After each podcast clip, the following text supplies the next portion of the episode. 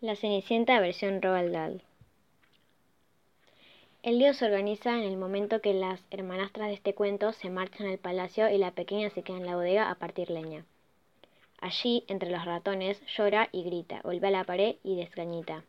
Quiero salir de aquí, malditas brujas, os arrancaré el moño por granujas. Y así hasta que por fin asoma alada, por el encierro en el que está su hijada. ¿Qué puedo hacer por ti, Ceni querida? ¿Por qué gritas así? ¿Tan mala dieta en esas lechuzas? Frita estoy, porque ellas van al baile y yo no voy. La chica patalea furibunda. Pues yo también iré a esa fiesta inmunda. Quiero un traje de noche, un paje, un coche, zapato de charol, sortija y un broche, pendientes de coral, pantis de seda y aroma a París para que pueda enamorar al príncipe enseguida, con mi belleza fina y distinguida. Y dicho y hecho, al punto Cenicienta, en menos tiempo del que aquí se cuenta, se personó en el palacio en plena disco, dejando a sus rivales hechas cisco.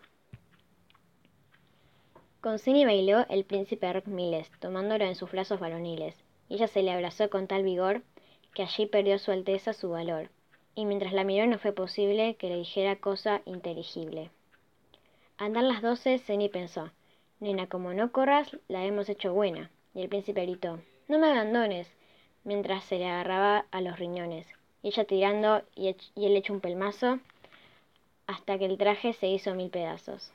La pobre se escapó medio en camisa, pero perdió un zapato con la prisa. El príncipe envolado lo tomó, y ante la corte entera declaró La dueña del pie que entra en este zapato será mi dulce esposa o yo me mato. Después, como era un poco despistado, dejó en una bandeja el chanclo amado. Una hermanastra dijo Esta es la mía. Y, en vista de que nadie la veía, pescó el zapato y lo tiró al retrete y lo escamoteó en un piquete. En su lugar, disimuladamente, dejó su zapatilla maloliente. En cuanto salió el sol, salió su Alteza por la ciudad con toda ligereza, en busca de la dueña de la prenda. De casa en casa fue, de tienda en tienda, e hicieron colas muchas damiselas, sin resultado. Aquella vil chinela incómoda, pestifera y chotuna no, no le sentaba bien a dama alguna así hasta que fue el turno de la casa de Cenicienta. Pasa, Alteza, pasa, dijeron las perversas hermanastras. Y tras guiñar un ojo a la madrastra, se puso la de más de cara de cerdo, su propia zapatilla en el pie izquierdo. El príncipe dio un grito horrorizado, pero ella gritó más. Ha entrado, ha entrado, será tu dulce esposa. Un cuerno frito. ¿Has dado tu palabra, principito, precioso mío? ¿Sí? rugió su Alteza. Ordenó que le corten la cabeza. Se la acordaron de un incotajo y el príncipe dijo, Buen trabajo, así no está tan fea. De inmediato gritó la otra hermanastra, Mi zapato, dejad que me lo pruebe. Prueba esto, bramó su Alteza Real, con muy mal gesto.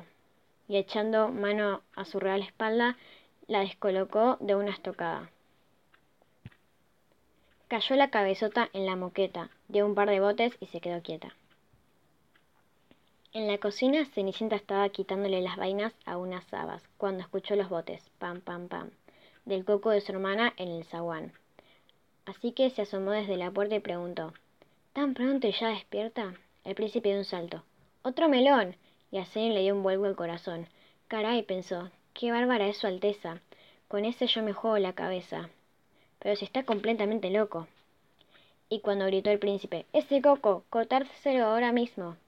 En la cocina brilló la vara de la hada madrina. Pídeme lo que quieras, Cenicienta, que tus deseos corran por mi cuenta.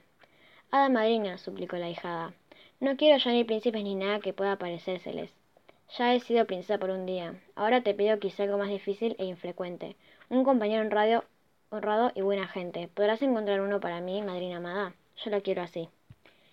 Y en menos tiempo del que aquí se cuenta, se descubrió de pronto Cenicienta, a salvo de su príncipe y casada con un señor que hacía mermelada y como fueron ambos muy felices, nos dieron el tarro en las narices.